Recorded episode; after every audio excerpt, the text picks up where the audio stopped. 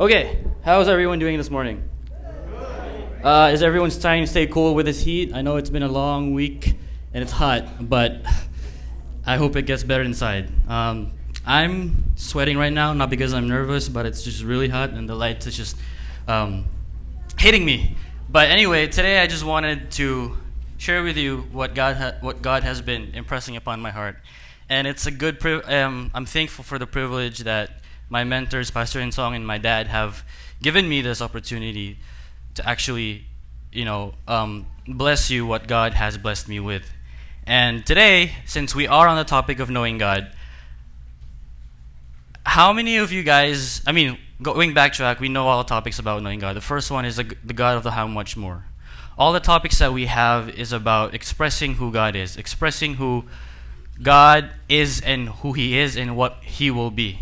Because God is never changing. He is always there. He is never, ever going to leave us. So today, since since you guys know who He is, you know, um, do we really know when we say who God is? Or are we only scratching the surface of who God is?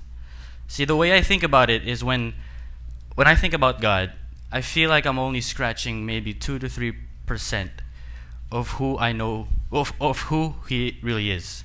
The reason why is because we don't know who he is. The reason why is because in one of the verses in Isaiah 55 8, for my thoughts are not your thoughts, for my ways are not your ways, declares the Lord. When he says that, the only thing we encounter with God is what we see in him from our earthly things. Like, let's say, from our friends, the qualities that we see, the habits that we see, we impart on that idea and we bring it to who God is. But that's only barely what we see, barely what we know. And here I'm trying to sift through all this knowledge and say, who is God? What is He really like? You know. And growing up, I I've always known you know Bible stories, Sunday school, coloring books, and everything that God is a mighty God. He is all knowing. He is perfect. He is all powerful, and everything. You know. But let me tell you what my topic today is. It's something different. You know, we all know what God is, but really, do we know all of it? And today I want to talk to you about one side of Him that we usually don't see, and that is God has a weakness.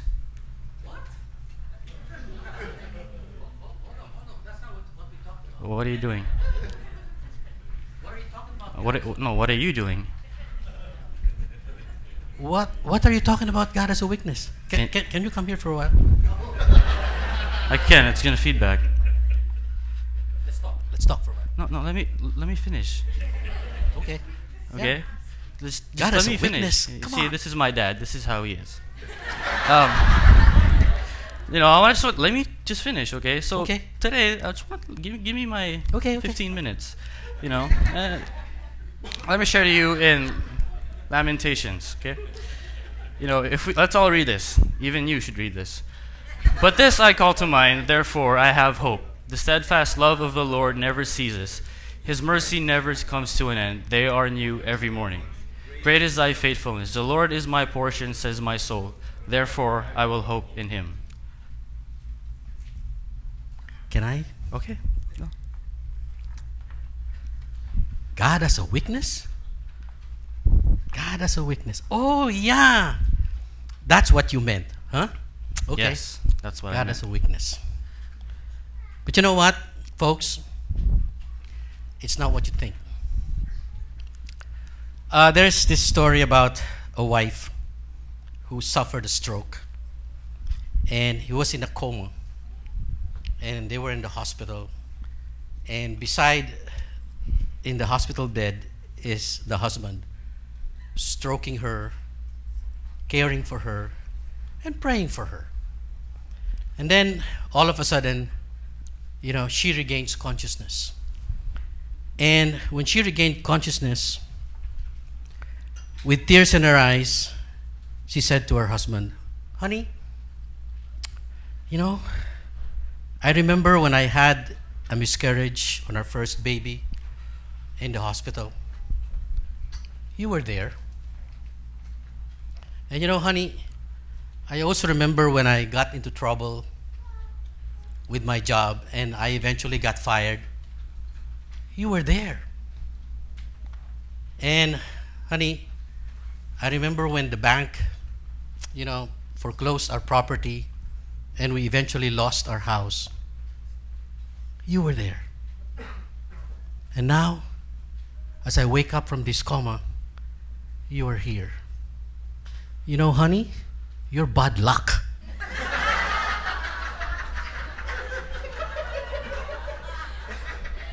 Folks, it's not what you think, right? It's not what you think about God having a weakness. I'll have Dion explain that. Thank you for that explanation. Okay, so let's continue. So now that we know, let's go back.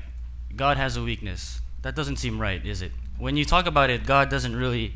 When you say that God is perfect, God is all knowing, the word weakness doesn't really go into that set of words. You know? Let's go to Psalm 8 4 and what it says.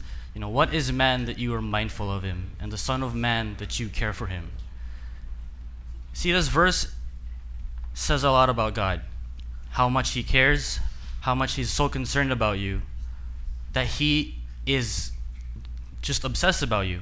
And when you think about it, all the things that he created in this world, who is, what is, or who is his masterpiece? It's us. So, how can a God who is perfect, who is all knowing, who is so powerful, be obsessed with a person like us, imperfect, inconsistent, sinners, and we're just all over the place? But it says here, What is man that you are mindful of him? And the Son of Man that you care for him? Can, can you just wrap your heads around the fact that he knows us by heart? ever since we were born. You know, so today uh, we want to talk to you about two points, just a quick kind of like a sharing for you guys. So God has a weakness, and one is his faithfulness to provide and protect, his never-ending love and grace. Okay, so towards his own children, which is us. So first point, God has a weakness, and that is his faithfulness to provide and to protect. Now, now try to get the word weakness out of your system by saying weak or feeble or needy or something that's not strong. That's a different context. When I say God has a weakness, you know, it's something much more deeper than that. Meaning it's his weak side, it's his soft side. You know, and I, I sometimes there are sides that I wouldn't know about God because I'm not a father. That's why I asked my dad to share with me. So let me ask you this. How when my brother was born, because I mean I wouldn't know. How how how what what did you feel the moment you held him in your arms? First of all, I was scared I was not in the hospital. Okay. Were you playing golf? No, come on. No, no, no, no, no. Okay. Uh, I I was scared. I mean, you know, I, I didn't know what to do, to feel, because I I had no idea what it means to be a father. All I all I wanted to be was to be a, a husband. But when your kuya was born, actually I was scared and I didn't know what to do. All I thought about was how am I going to make, how am I going to take care of this boy? But Okay. deep inside, I know I have to care for this boy, one way or another. That's how I felt. Mali ba mali? No, it's it's all right, but it's it's not what I was looking for. But um, it's okay. It'll do. Um, what I was looking for is like, you know how it, it kind of shows how God is. When you say that God is love, and say you know how God shows agape love, which is the unconditional love. The same way I see it when I would I would guess when my dad would was holding my brother only a few minutes before he was born. Because you know you don't know that person. You don't know what he's going to do. You don't know what he's going to do in life what he's going to achieve what he's going to fail. But regardless of the fact that you're holding him in his hands you almost instantly have this love towards that person. Oh yeah, yeah. that you would do anything. Oh okay. okay not, not anything but but it's somewhere there somewhere along the lines. So that's what i, I kind of want to show you guys it's how god loves. Sometimes we're, we don't even see how much god knows us but he already loves us to begin with You know, and the ultimate, I guess, structure when you see this picture I'm trying to paint is that there is a God who is our heavenly Father, and there is a human God, which is our parents, and then it's us. See, the original kind of love flows from God, and He shows that love through His children. So our parents get the same idea of how God loves us, and they in turn have this experience of how, or kind of like a lesson that they learn, and then at the same time they impart it on their children.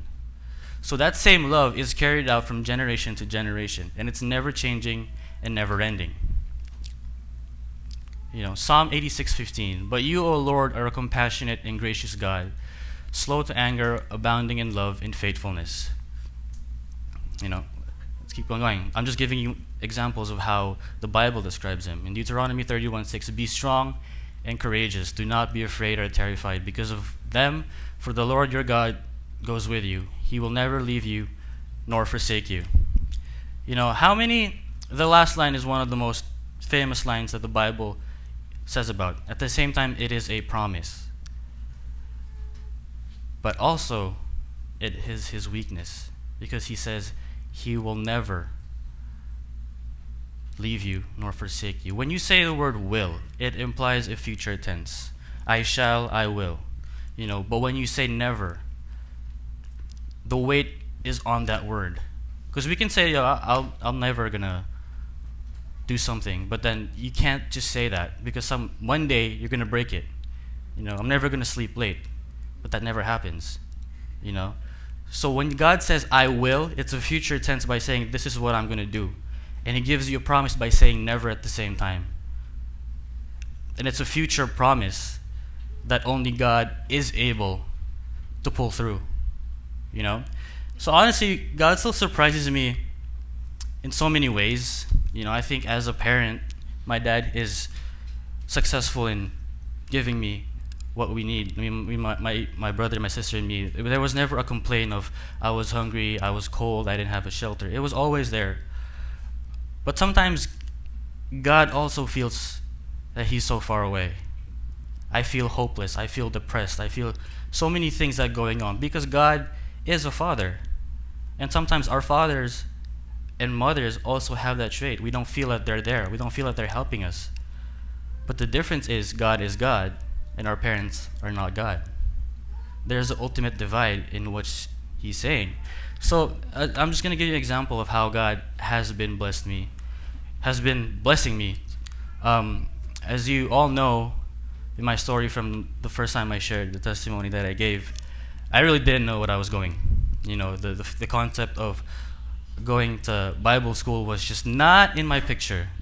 And when I told my dad, I was crying while he was laughing.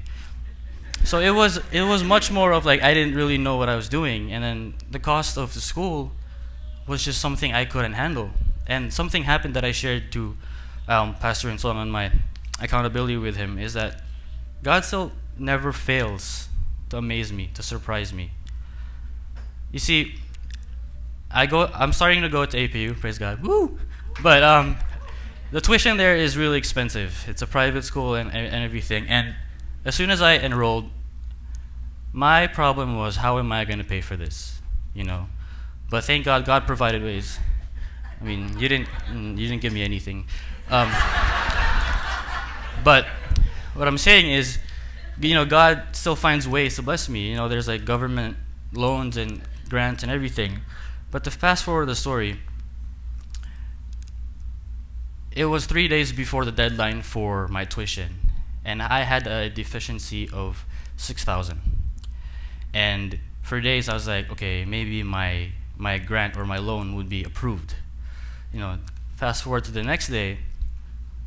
Instead of hearing good news, I heard bad news, saying that the loan was denied.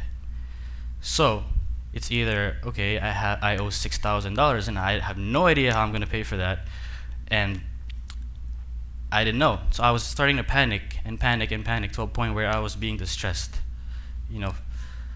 And I didn't know where to get that money. The, the last place I wanted to get was, you know, from a bank, which even if I get it on the next day, it won't arrive in a few hours. You know, so I prayed and prayed and prayed that I didn't know what to do. The next day came the deadline for tuition was five o'clock. It was twelve o'clock. I still didn't have six thousand dollars. So I just I talked to my mom saying like I don't have this money. I don't know if I can go to school this semester. And he's like, "Well, what my mom said was like if God is able to put you to this situation, he'll be faithful to finish it." You know, at that time sometimes it's really hard to believe that because you're like it's 4 hours, you know, I mean I can't really say that I believe that, but I can't really say I don't believe that too because it's like a contradiction. So God was really just testing me, and I was really bothered. You know, one o'clock, two o'clock, three o'clock came, two hours before the deadline. By four o'clock, I got a call.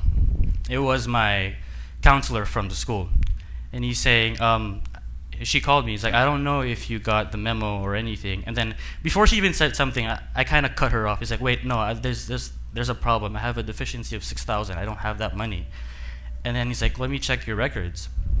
And then I was waiting. I was I was on the phone holding for about two two to five minutes, and then she came back and said like, I don't see any problem here, because as of two minutes ago, um, Cal Grant deposited ten thousand dollars in your account.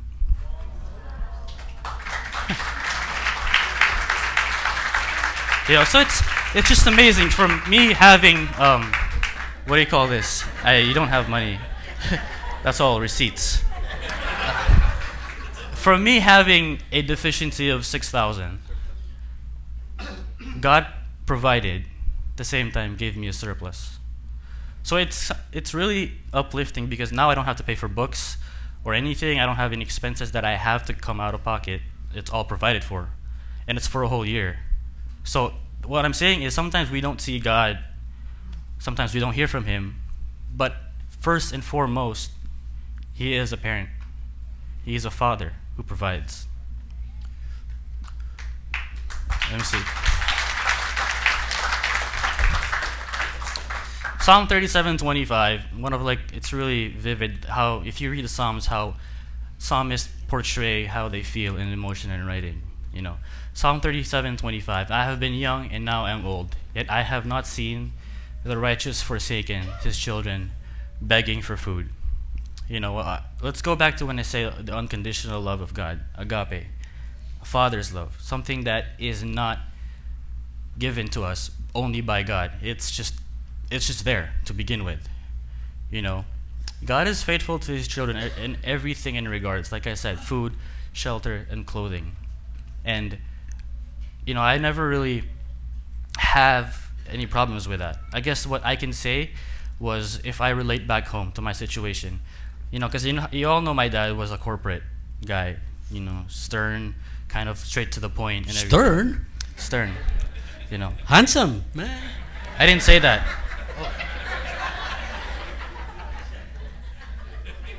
Yeah, in fact, my executive assistant is here. Oh, yeah. To be able to prove it to you. I want to acknowledge her, okay? Rom and the husband is here. Rom and Abed, can you please stand up? Okay. She can attest how stern I was. Okay. she gives the hands up, so it's like thumbs up. That's true. So what I'm saying is, you know, when I was growing up, my dad was a corporate kind of guy. So I would wake up in the morning and he'd be already be gone. You know, and then when I go home, go home from school, it's either he comes home late or late and tired. So there's really no interaction with with me and my dad. But I didn't I wasn't mad because I had food. Like I said, you know, I had I had stuff that I could play with like toys and everything, books. Anything I needed was provided for. And if you look at that, isn't it the same way how our relationship with God is? We don't have a connection with our fathers and yet he still provides regardless of who we are regardless of what we do you know and it's something that i see in god when i heard that it's like wait how come there's like a big disconnect when saying that god is a father and yet some people don't have a relationship with him and yet they say that god is not hearing them god is not providing for them but sometimes they just don't look at the right things and it's what God provides. you know. And for the longest time, it's like that's how my relationship with my dad is. Like corporate, like I go to school, and it's only till 2009 when we actually started talking, like actually talking. Like it's not just hi, hello, you know. It was something much more. And I guess for my brother and my sister, it, it was there, but for me, it wasn't. So I was really blessed with that. Especially making this message, it was, kind of like a new feeling because I never had this closeness to my dad. You know, so that as well is a blessing. You know, Luke 12:24, observe and consider the ravens, for they neither sow nor reap, they have neither storehouses nor barn, and yet God feeds them. Of how much more worth are you than birds? If God is able to feed everything in this world, don't you think He can provide for you? Sometimes the only thing we lack is belief and the conviction to ask because of our pride steps in the way. You know, God provides for everything. How much more because we are His prized possession, His masterpiece, the one He created to love. You know, just what else can He not do? Like Luke 12:7, why even the hairs of your head and all the number and all numbered fear you. You are more valuable than many sparrows. You know, so sometimes what I realize is like our parents don't know everything about their children, everything. You know, maybe from age 1 to 6 they know everything. But as soon as they grow older, there's this lack of communication that sometimes, you know, the kids don't want to talk to their parents or it's just space. That's our earthly parents, but God never even has that. Before we even ask, before we even do something, He already knows what we're going to ask. He already knows what our heart wants. And he, if He is able to know that, what makes you think it's going to be hard for Him to hear us? Sometimes we're so ashamed, like, like God, I just want this, but I don't know how to ask for it in, in such a right way. But even before you you have that desire, He already knows it. You know, it's only a matter of you finding the right way, finding the right thing to say, the right thing to do to please Him. You know, it's not, it's, I mean, I'm not saying that if you ask for it, God's going to give it. Of course, a relationship entails both ways. You know, seek first His kingdom, and all these things will be added unto you. Delight yourself in the Lord, and He will give you the desires of your heart. So many things, so many promises that has to coincide with what God wants to give and what you have to do. You know, God doesn't God isn't just a cosmic vending machine that you can just go up there and like, I want this and this and this. You know, it doesn't work like that. Are you done? Yeah, for now. Okay.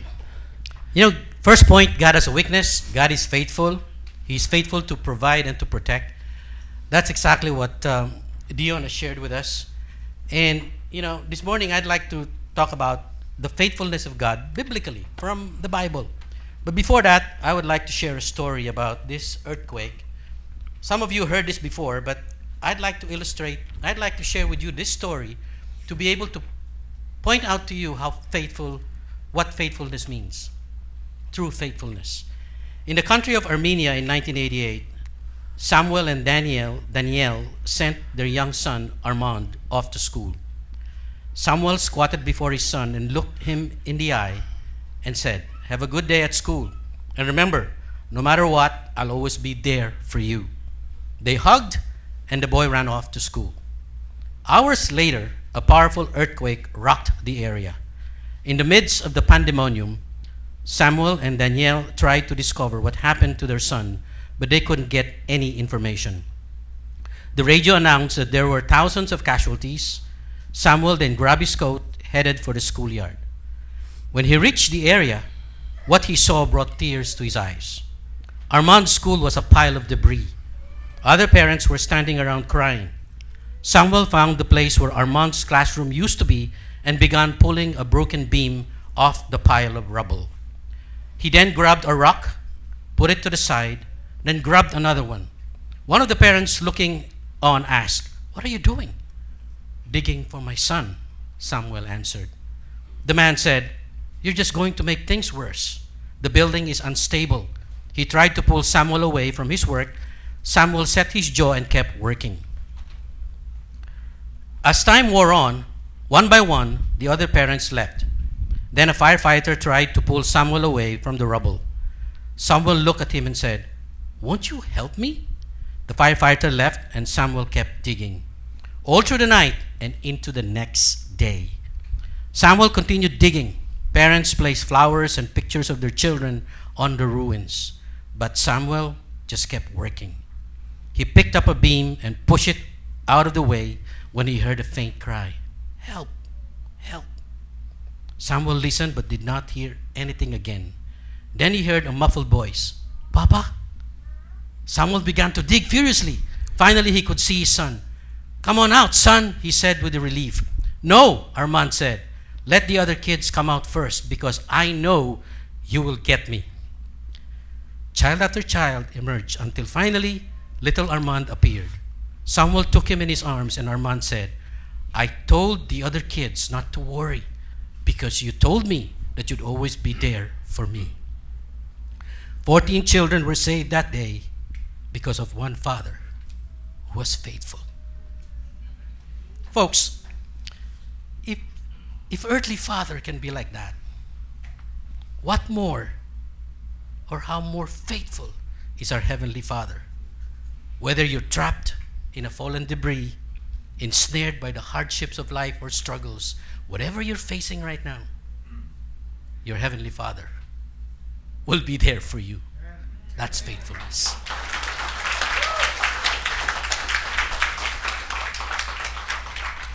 Faithfulness defined.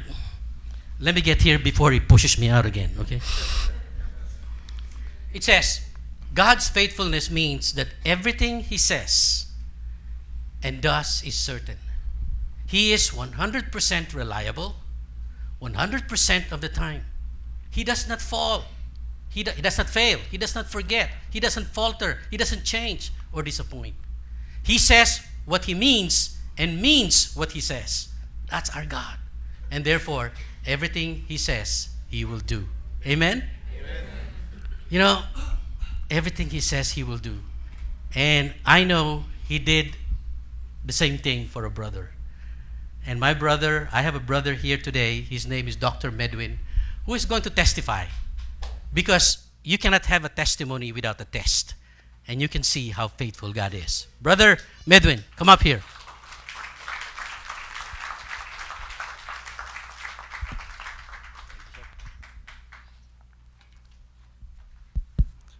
Good morning. I am Dr. Medwin Millan, one of those who made a public declaration of my faith in Jesus Christ last January, January uh, July 21st on our baptism Sunday. I noticed that the sequence started with more, more elderly people than young people. then it ended with me, another older person. Pastor in song told me that it was an intentional sequence, taking the constant reminder of our church leader to be more purposeful in our activities so that we can share the gospel. My family and I decided to do, to do just that.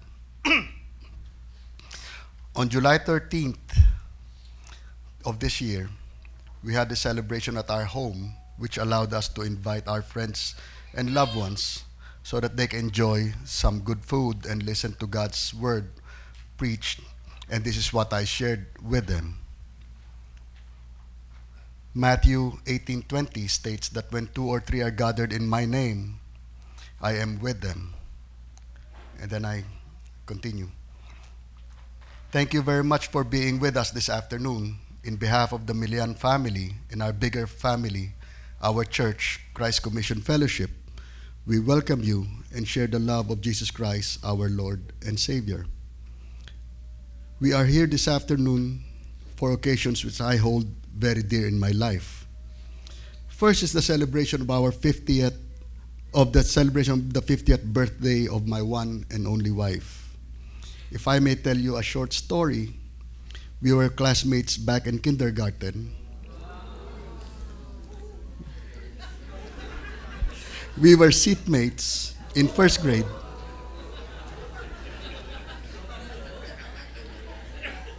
And somehow, according to her, during that time, she suddenly felt Medwin Milian is gonna be my husband someday. Bata pa. That was back in first grade. She transferred to another, to a different school, and it was already in high school when we meet again. By God's grace, we found each other very interesting, shared the love of Christ, shared the love that Christ offers, and though our married life may not be perfect, through His teachings, we are able to meet each other's shortcomings. My wife, like my parents, played an instrumental role in molding my character. The more recent one involved my youngest, Micah Dominic. In case you want to know the nomenclature, Micah is a gift from God and Dominic of the Lord. Mickey, as we call her, had an accident on June 21st, one day after my mother's birthday. We almost lost her. She almost drowned in the school swimming pool during a swimming party. I was eating lunch at home, just arrived from my usual errands, when the phone rang. My, daugh- my other daughter, Stephanie, said, Dad, go to the school, it's Mickey. I know that pickup time is about 1.30, and it was only a few minutes before 12. I asked her, do I have time to finish my food? And she said, No, go now. I know something bad has happened. In my mind, I told myself, Lord, Mickey is yours, she is not mine. If you still entrust this sweet little girl to us, thank you. However, if you have a different plan for her, thank you very much for the memory. Thank you very much for giving us a daughter who never fails to kiss us or wave goodbye every morning when we leave for work. I calmly drove toward the, toward the school and saw her being loaded into the ambulance. I introduced myself to the EMTs, however, they wouldn't let me go near her. I even have to tell them that I used to practice medicine in the Philippines, and that was the only time when they let me board the ambulance. I saw Mickey, dark and dazed, and breathing on her own. Still uninformed of the details of what just happened, I touched Mickey's hand and she opened her eyes. I then, out of instinct, asked her how many fingers she sees. Next, I asked her who I am, which she was able to answer. I then thought, she's okay. When we create, recreated the scene after a few weeks, as relayed by one of the lifeguards, she was probably in cardiorespiratory arrest for about two minutes.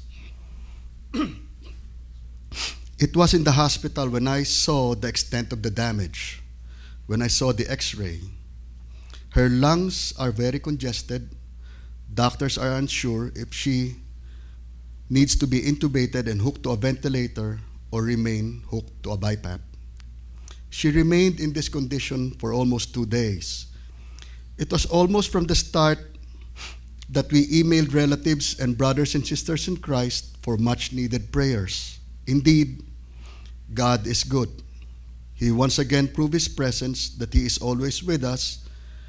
We even came to know later on, when we met the lifeguards, that they were themselves brothers in Christ.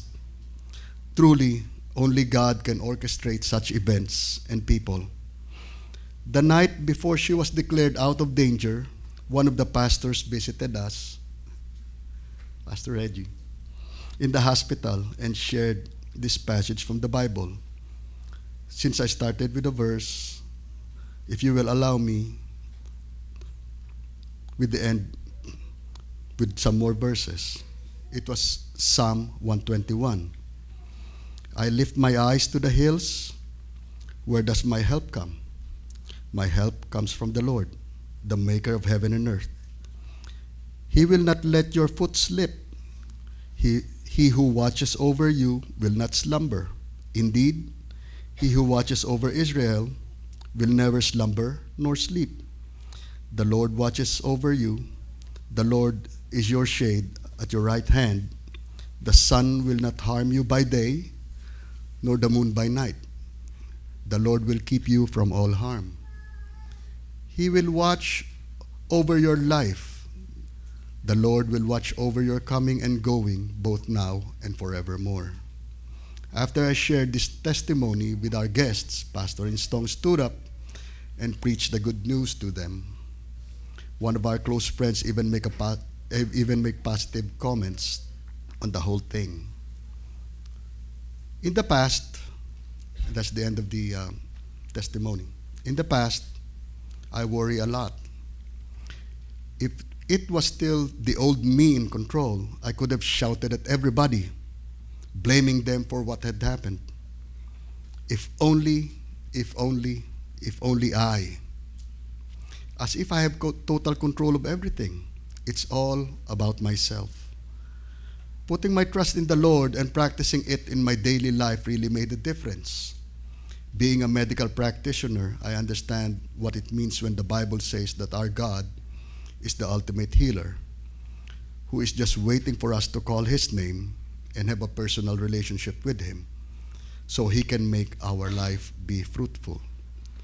I'm so excited to tell you now, my brothers and sisters, that there is now a weekly Bible group in the Riverside Corona area.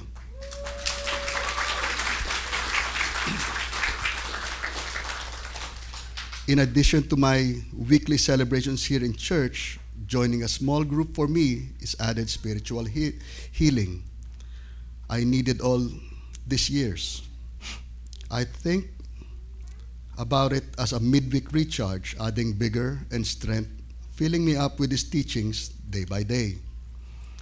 Coming from a dystrophic state, I surrendered my life to him, and I am certain that with my personal relationship with him and the help of my brothers and sisters in Christ, in due time, I can say that my spiritual life, spiritual life will be a healthy or stable one.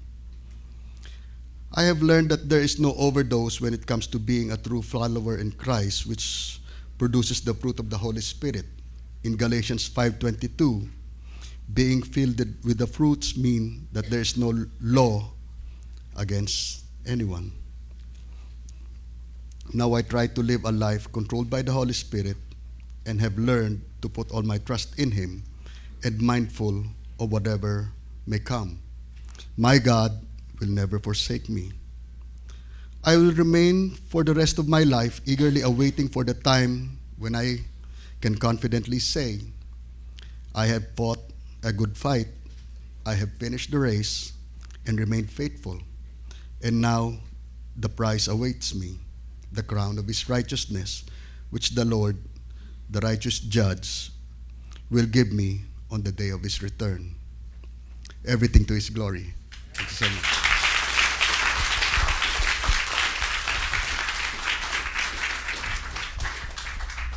See, God does not and will not fail to protect his children. Yes? Why? You know, I came to the conclusion that the reason why he will not fail to provide and protect his children is because he has a plan for you and me. He wants to bring you to his promised land. You know, and he, right now, God knows where He wants to bring you. And He will not fail you because He has a purpose for you. Just like an earthly father. When you see your son, oh, this son is very handsome. He can sing. You better be a actor, singer, okay? Oh, this son, he is very philosophic. He is philosophical, in other words, okay? You, you be a lawyer, okay? Oh, this son, very short, cannot sing. You be a pastor, okay? God knows exactly what His plans are for you. And because He knows His plans for you, He will see to it that this will happen. Amen? All right. Dion? So, how many more examples do we need to believe that God is faithful? You know? Sometimes it's just all out there that we just choose not to believe. It's on us. when we say that God is not faithful. You know. So, continuing on, our second point is one of the, I would say, the heaviest part of this message for me is His never-ending love and grace. You know, as we go on, we go back to the the main verse, Lamentations. Um, I think it's a great idea that my dad explain the concept or behind the background of this message. Yeah, sure. Um, you know, Lamentation was written by who? Jeremiah. He's called the weeping prophet. You know, lamentation. It comes from the word lament. Okay, he was like he was like sad. He was like mourning. You know, and the background is that uh, Jeremiah was calling the Israelites to repentance because he saw and God told him that he was going to judge Israel and Judah and destroy Jerusalem. And his heart was bleeding, was in pain because of, because of what's going to happen. And then eventually, of course, Jerusalem was judged, Jerusalem was leveled. And here you see him crying, weeping, because it seemed to him that God has forsaken them. God is even against them personally. And that's why he was crying. He was crying and was hurting. And that's the background of this story. God judges you when you sin, but He doesn't leave you. He is faithful to restore you and make sure it happens if you repent. That is the context and the background of lamentation. Okay. Dion?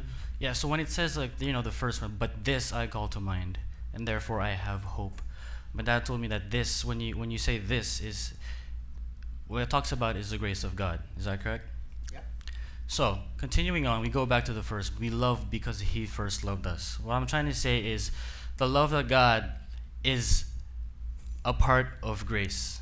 You can't you can't separate God's love with grace because grace is of love, and we all know that God is love. He is the origin of love. Therefore, it is embedded in His own system that He is gracious. You know, in the dictionary it says that grace is the free, unmerited favor of God, as manifested in the salvation of sinners and the bestowal of blessings. Now, I've always had a hard time understanding what grace was because I mean I grew up in an all boys school. That the system everyone worked with is a favor system. So if you do something for someone, you, they owe you. There was never something that's given for free. That's how teachers taught us. That's how everything was. So I never really understood when God says like grace, salvation is grace. It's something I, I never really understood when I was a kid. Even up to now, it still kind of, you know, bothers me at times. Not not in a bad way, but gets me thinking.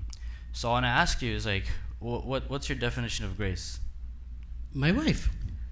Uh, Grace. other than that, Come on, okay?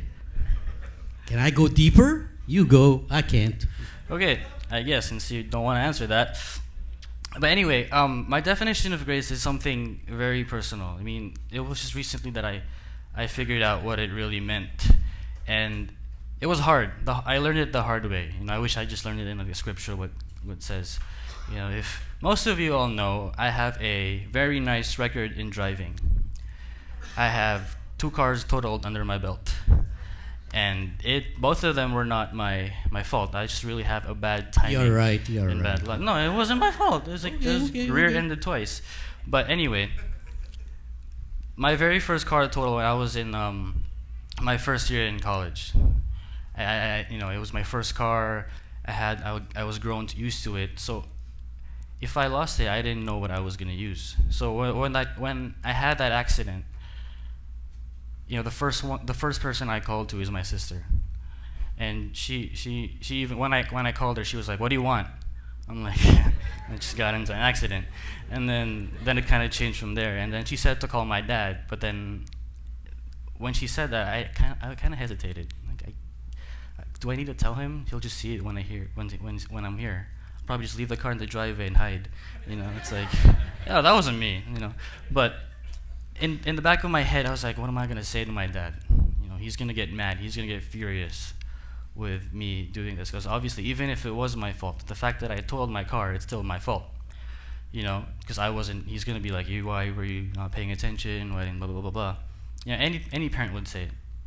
So this whole time on the drive home with a totaled car that was like just smoking and I was driving like 15 miles on the side streets, I could care less about myself if I had like any injuries or anything, but the main concern that I had was what is my dad gonna say? He's gonna get mad and blah blah blah blah blah. You know. So I got home, moment of truth. Put the key in, walk inside. My dad's sitting there with his swivel chair. As soon as the door opens, he turns around. And I'm like, okay, this is not gonna start or end well. But when he turned around, he stood up saying, Are you hurt? And I said, No, I'm not. And then I was like, just waiting. He's like, Okay, anytime now. I kind of was like covering myself, you know? But it never came up. Instead, after he said if I was hurt, he asked me if I had dinner. And he said, No. I, I said, like, I know, no, not really. And then he said, like, Do you want to eat? He's like, Okay, I guess he's trying to fatting me up first and then kind of like get me in trouble. So the whole dinner, I didn't really enjoy my meal because I was just consistently eating and thinking, this is my last meal, this is my last meal, you know. And the whole time I was just wrestling with the fact that what, what am I going to do? So we got home and still no talk. The car, the, the ride back home was quiet. I was just waiting for it. Like I just wanted to end, you know. But as soon as we got home, we were in the kitchen and he said like, "What are you going to use to go to school tomorrow?" And I said, I don't know, I'll probably just ride with my sister in the morning or find a way. And then he looked down and said, No, just take my car. So he gave me the keys and left. And I was there with a key of his car, you know, something I didn't deserve to begin with. I totaled my car, he gave me dinner that I didn't deserve. And he gave me a car for me to use.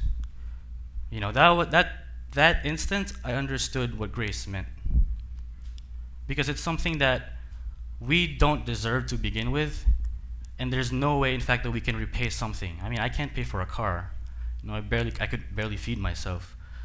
You know, so how, what made my dad say that here, here's the keys, take it. You know, I'll find a way to go around. If he was concerned with my well-being first, before his own. You know, and in that concept, I saw how God works when He gave His Son. We don't deserve salvation, we don't deserve anything. Yet He gives it freely, abundantly, you know, never ceases, and it's always new, you know. So grace is something you can't measure, you can't put a finger on unless you know it affects you personally, you know.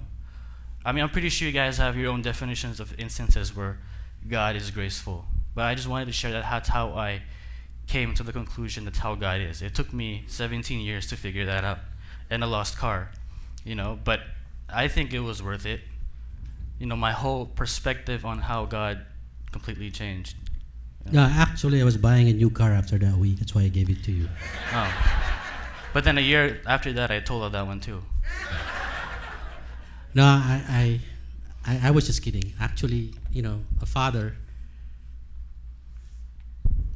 a father is like that, and I'm sure you fathers would do the same thing. And grace is unmerited favor of God as manifested in the salvation of sinners and bestowal of blessings. You know, many parents do the same thing. And I am not an exception. I think you know what I'm talking about here. You know, in the same way, in the same way, Jesus, God, gives us grace for a reason. Why does He give us grace? Why does He give us a favor that we don't deserve? You know, I discovered that there is a reason why God gives you grace. And I hope that before you leave, you will understand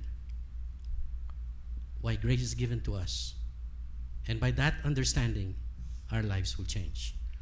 You know, you're, you're familiar with the story of this adulterous woman, okay, uh, uh, you know, who, who was caught by the Pharisees. And they brought him to Jesus. For what reason?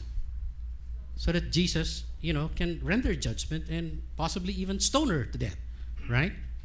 But you know the story, right? This woman was brought to by the Pharisees to him, and then he just started writing down on the ground, and then he said, you know, he who has no sin, cast the first stone. And we know the story. One by one, they all left, right? You know, he was probably writing there the names of the Pharisees and their sins, right, June? You know? And, you know, he was writing the names of the Pharisees who committed adultery too. And that's why they started, you know, I- that was just a guess. But, you know, all of the people convicting this woman wanted Jesus to throw the stone at the woman. They all left. And in John 8, Jesus said to her, Woman, where are they? Did no one condemn you? She said, No one, Lord. And Jesus said, I do not condemn you either. Go from now on, sin no more. You know, I discovered, and I want you to discover this too. The reason why God gives us grace is to restore us. He gives us what we don't deserve because He wants us to change. And He wants us to be the kind of people that we ought to be, to restore us, to bring us back to where we were so that we can go to the promised land that He promised us. That's grace. And you know, the same thing is true for Peter. You know the story. How many times did this guy blow it? He denied Christ three times. He was bragging that he was not going to leave Jesus. He was going to fight for Jesus. He was going to die for Jesus. But what happened? We know the story. He was denied. He denied Jesus three times, right? You know, when Jesus resurrected, Peter had it. He said, I'm done. I'm not going to be a disciple anymore. I'm just going to go fishing I'm just going to move on in my life. But you know, that's not the plan of Jesus. Jesus went to him after he resurrected on the shore while he was fishing. And then what did he do? What did he do? You would expect that Jesus would confront Peter and say, Ikaw, ha? You know, you denied me three times. You know, he didn't do that. You know what he said? So, when they had finished breakfast, Jesus said to Simon Peter, Simon, son of John, do you love me more than this? Wow. He didn't say, Why did you do that? What, what, what was he asking? Do you love me? In fact, the Greek says, Do you agape me? Do you love me sacrificially and unconditionally? And you know what he said to him? Yes, Lord. Yes, Lord. Asan na ba ako? You know that I love you. The word he used is not agape. The word he used is phileo. You know why? Because I think Peter learned his lesson. He was bragging that he was going to sacrifice for Jesus, but he failed. Now he's talking about a different kind of love. Lord, I cannot be as sacrificial as you want me to, but I can love you as a brother. And then Jesus said to him again, second time, Simon, son of John, do you love me? Do you agape me? You know, he said to him, Yes, Lord, you know that I phileo you. I love you. He said, Shepherd my sheep. He didn't say, you know, quit. He said, Shepherd my sheep. He said to him the third time, Simon, Simon, son of John, do you love me? Do you agape me? Peter said, Peter was grieved because he said to him the third time, Do you love me? And he said to him, Lord, you know all things. You know that I love you. I phileo you. And Jesus said to him, Tend my sheep. What was, what was Jesus trying to do here? He was extending grace, right? He deserved what? Condemnation. He deserved to be, I guess, fired as a disciple. You know, but Jesus did not do that. In fact, he gave him the highest responsibility of leading the church. The first century church, at the very least. And then he said, You know, do you love me? If you love me, take care of my people. He gives us grace to restore us. He gives us grace to move on to pursue the purpose for which He has planned for us. That's what you call grace. And you know, in Titus 2 11 to 15, Pastor Insong shared this with us. It says, For the grace of God, that's the subject, for the grace of God that brings salvation has appeared to all men. It teaches us to say no to ungodliness and worldly passions, to live self controlled, upright, and godly lives in this present age. Wh- What is the purpose of grace? You know, Titus is saying, hey, the grace of God was given to you, and it has saved you. It has made you part of the family. For what reason? Look at verse 12. To teach you to say no to ungodliness and worldly passions. What does that mean? To restore you guys, to to to to put you in this direction, headed to sin, to turn around and say no to sin and to repent. That's why the grace of God is given. And to live self-controlled, upright, and godly lives in this present age. That's awesome, isn't it? The reason why the grace of God is given to us is for a reason that we need to be restored. Guys, do you need restoration? Say it loud. Do you need restoration? We need the grace of God. We need the grace of God. And you know what happened? He gave himself for us to redeem all wickedness, to purify for himself a people of his very own, eager to do what is good. God has a purpose for us. He wants us to be the kind of people that will be restored, the kind of people that will make an impact into this world. So, the point I'm trying to make is this the point that Dion and I are trying to make is this God has a weakness. It's not what you think. It's a weakness, yes, but it is our strength and our hope. Amen? Because of the weakness, his faithfulness, that's weakness. He's so faithful, he cannot say no to you. He's so gracious, he cannot give you the things that are good to you even if you don't deserve it. He gives it just the same. For what reason? So that you will have strength and you will have hope. Wow. You know, I'd like to ask you this question today. You feel God is mad at you? Because you did something wrong? You feel like you're in the dark right now because nothing seems to be happening with your life? You feel like Jeremiah. Actually, this is what Jeremiah was feeling when he was watching and looking at the destruction of Jerusalem. You feel like God is against you? You know, Jeremiah actually felt this God, why are you destroying us? You know, God has a purpose. He's actually going to make you go to a point where you feel like God is destroying you for a reason. Are you in that situation today, folks? You have mental and physical pain, like I do. You know, my arthritis is killing me almost every day. You know, June,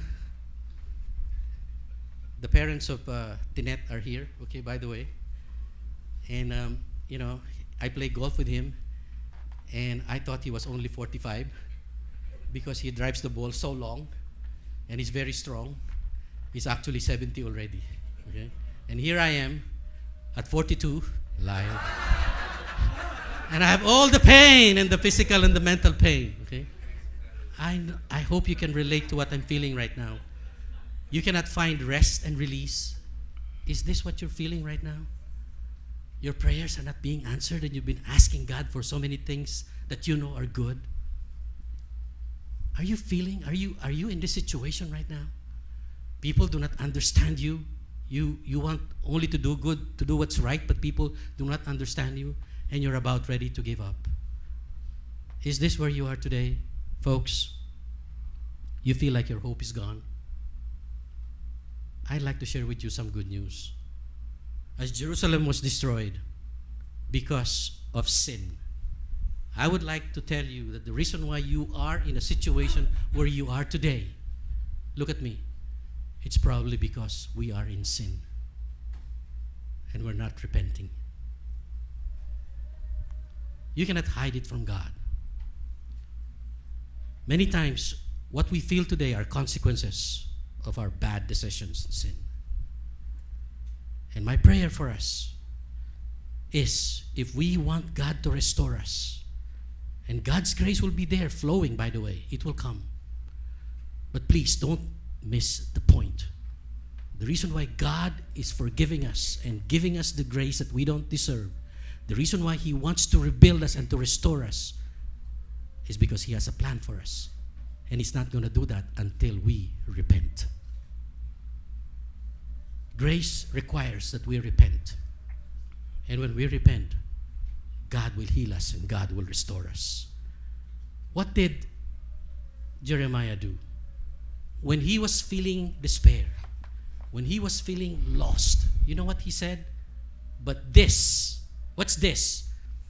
The weakness of God, he said. The grace of God, he said. The faithfulness of God, he said, I will call to mind and therefore I have hope. And then he makes it specific. What is this? Verse 22. The steadfast love of the Lord never ceases. His mercies never come to an end.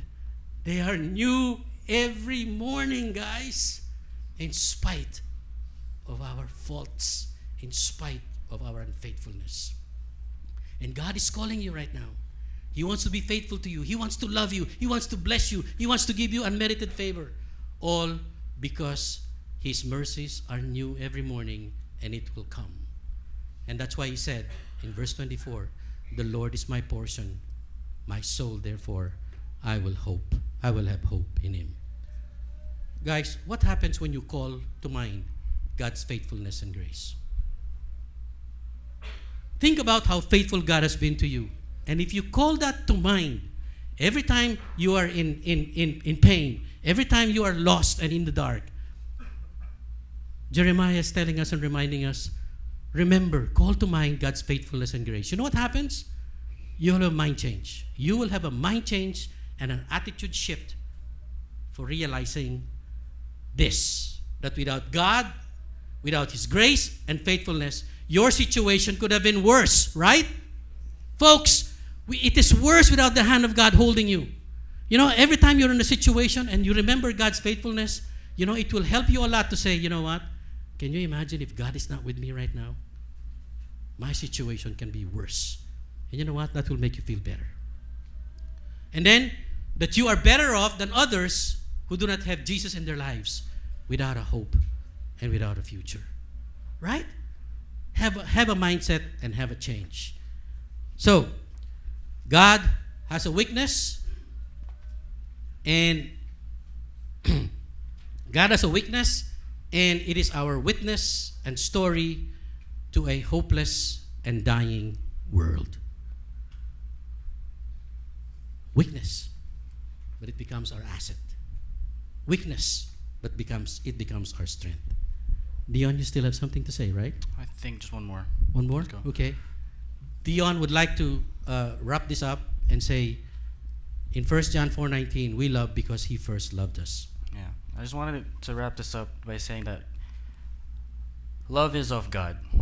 You know, and I try to emphasize as much points I have that we see God in so many ways. And the most evident of ways we can see is how he is much of a parent. A mother, a father, a caring one. And we say that because all points we see of God always goes back to how he loves us first. Before everything we saw, before we were born, even think about what he thought of us? Because he loved us, he made us. And that's what I'm trying to get. Because he i because love came from God, he is God. Know. Yeah, so, we love first. We love because he first loved us. And I would like to paraphrase this and end. We love, meaning we obey and sin no more because he first loved us. The reason why God has a weakness is because he wants us to love him back. And loving him back can be summed up in obedience and sinning no more.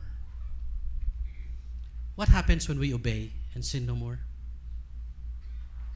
Imagine it. What happens when we obey and sin no more? Will you have a better life, you think? Will you have better families, better relationships, you think?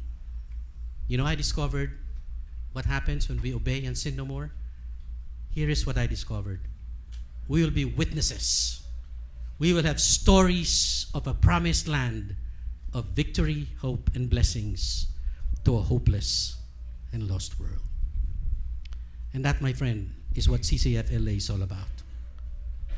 Stories of changed lives that will make an impact in the life of the people that you are with.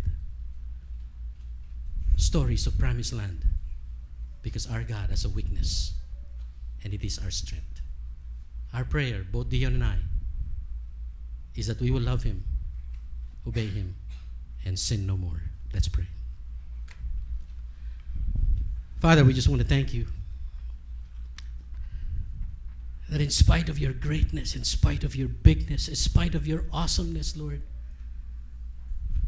we see the human side of you that you have a weakness for us. And that weakness is you cannot say no to your children in caring for them and providing for them and loving them and giving them what they don't deserve because you have a purpose for them and a plan for them, Lord. And we beg you, Father, right now, open the eyes of our hearts. Help us to see, Lord. As, as, as parents, help us to see that we have an impact in our children.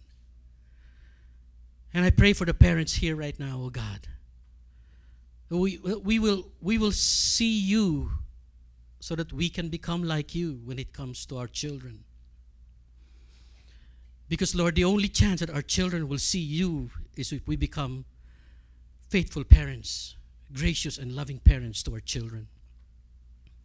And when we do that, Lord, I pray that they will be restored, our children. I pray, Lord, that they will love us as parents, to obey us and honor us. And I pray, Father, that you will work in each and every one of us. And I pray for the children as well who are here right now. I pray, oh God, that you just move in their hearts right now. Move in their hearts, oh God, to see that their parents love them unconditionally, care for them, and will give anything for them because they want only the goodness in their lives. Father, help them see that there is a promised land for them.